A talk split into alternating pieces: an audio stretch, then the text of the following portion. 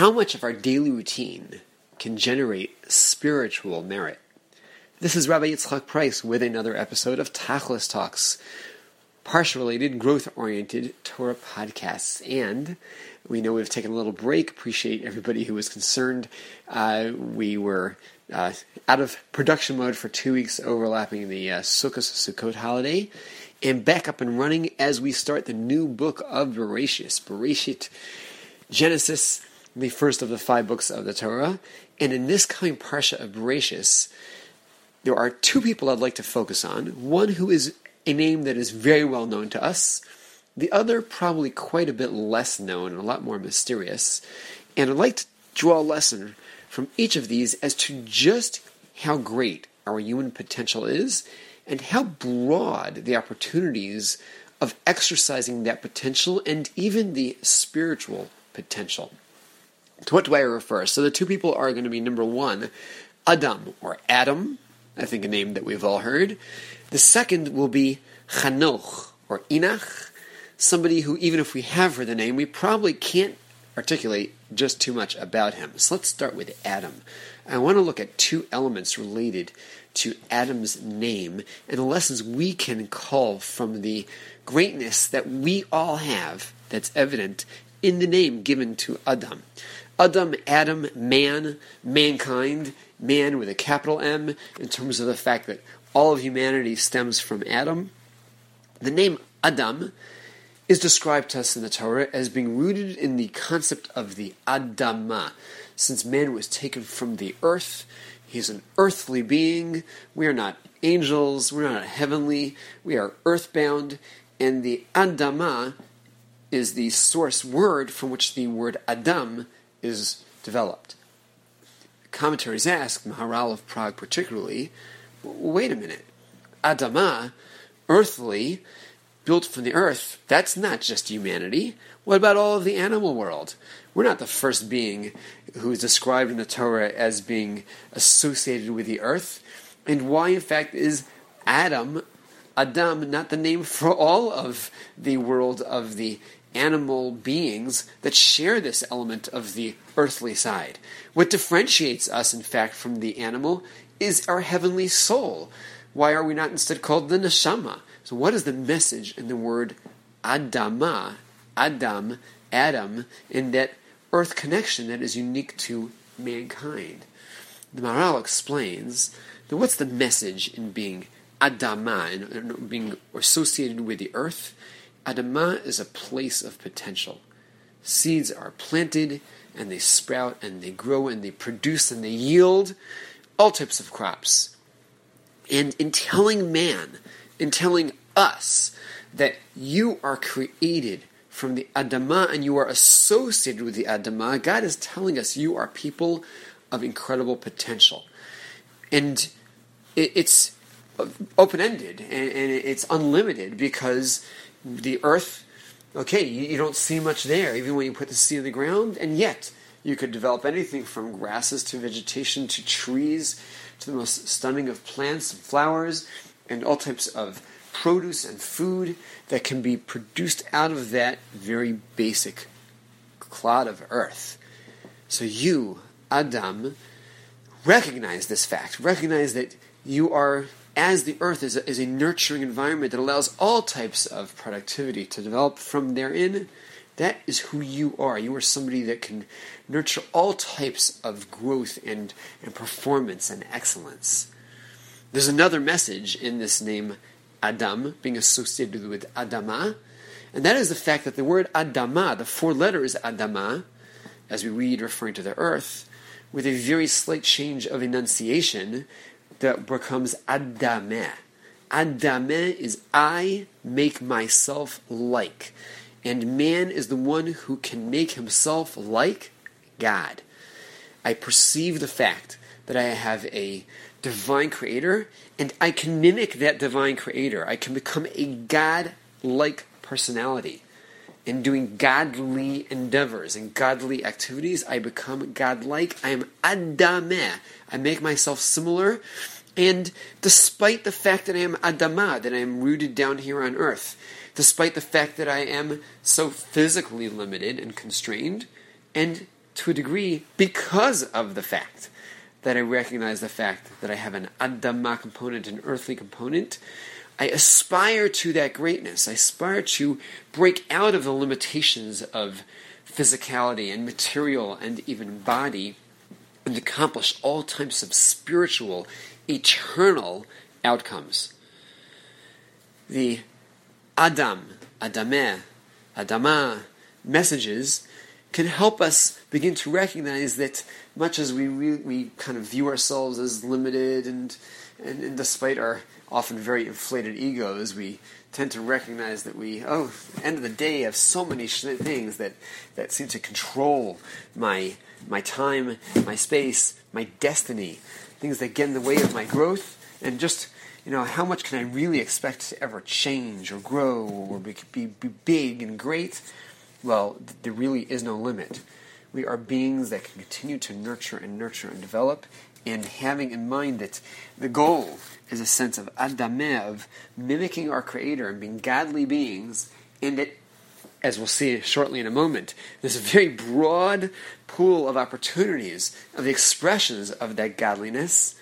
So then we should be able to kind of motivate ourselves to break out of the earthly restrictions and seek the greatness that is really accessible to all of us. To help better understand this, let's look at the second personality we want to address, and that is Chanoch, or Enoch.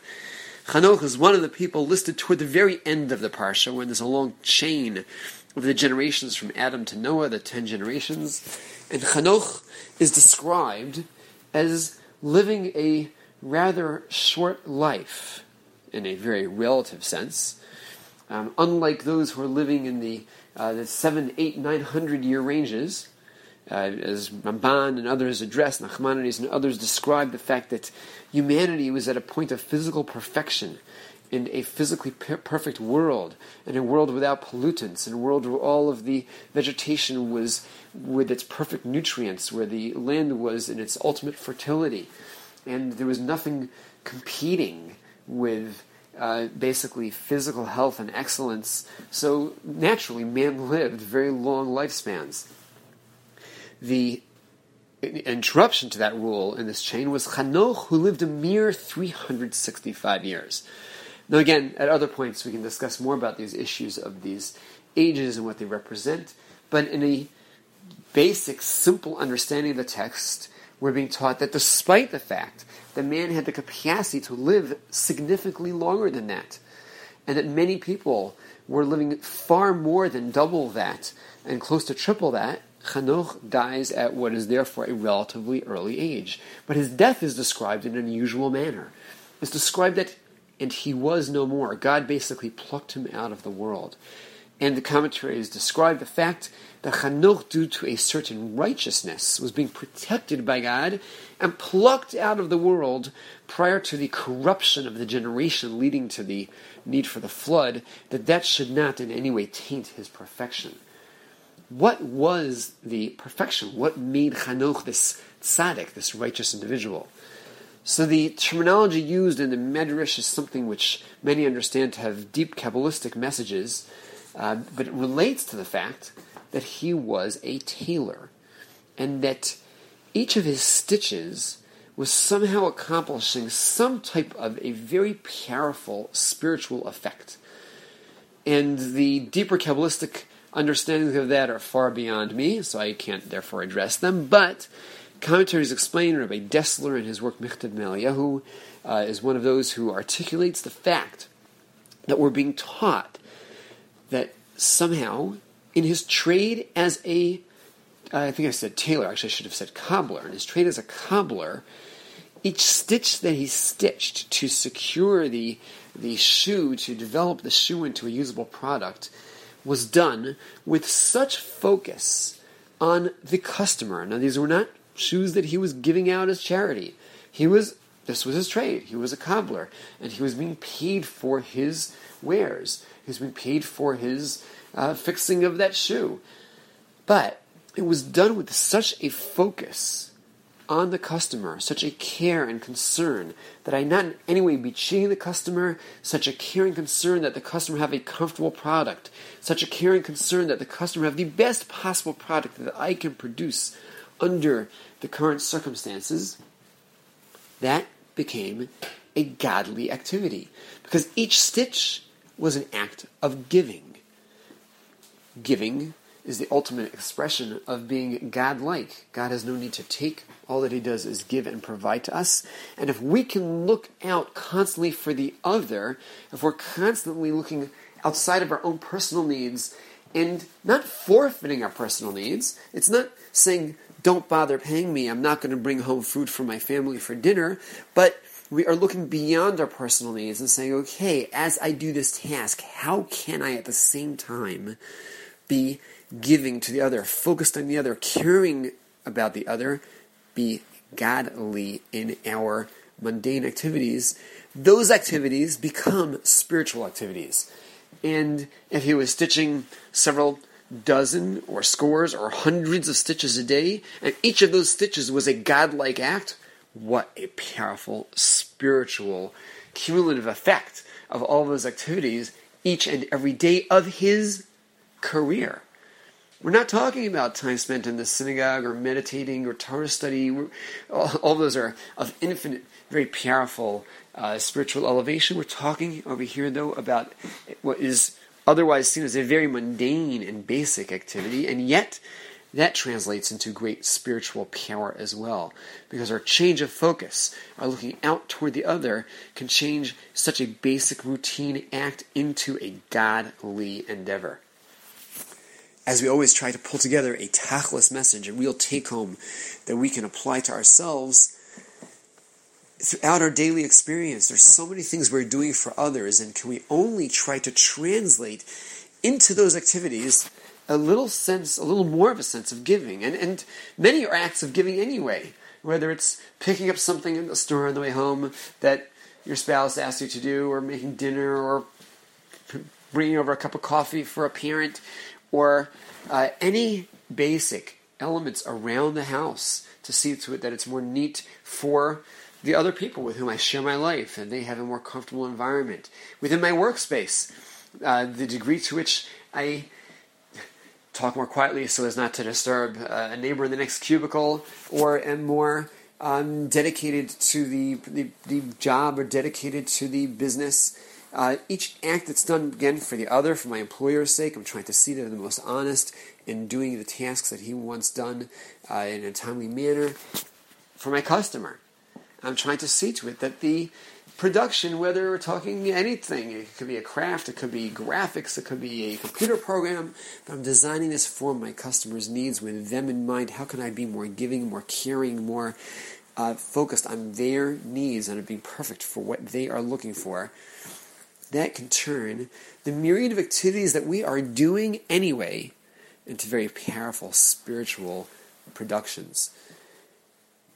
Adama, Adameh, we may be earthly, but earth is a place of nurturing, and we ultimately have the capacity to be aspiring to be God-like personalities. And we can do it through the myriad of activities we are doing throughout our daily routines anyway. What incredible opportunities God has given us to be connecting to Him, to be associating ourselves with His traits and becoming those godly personalities.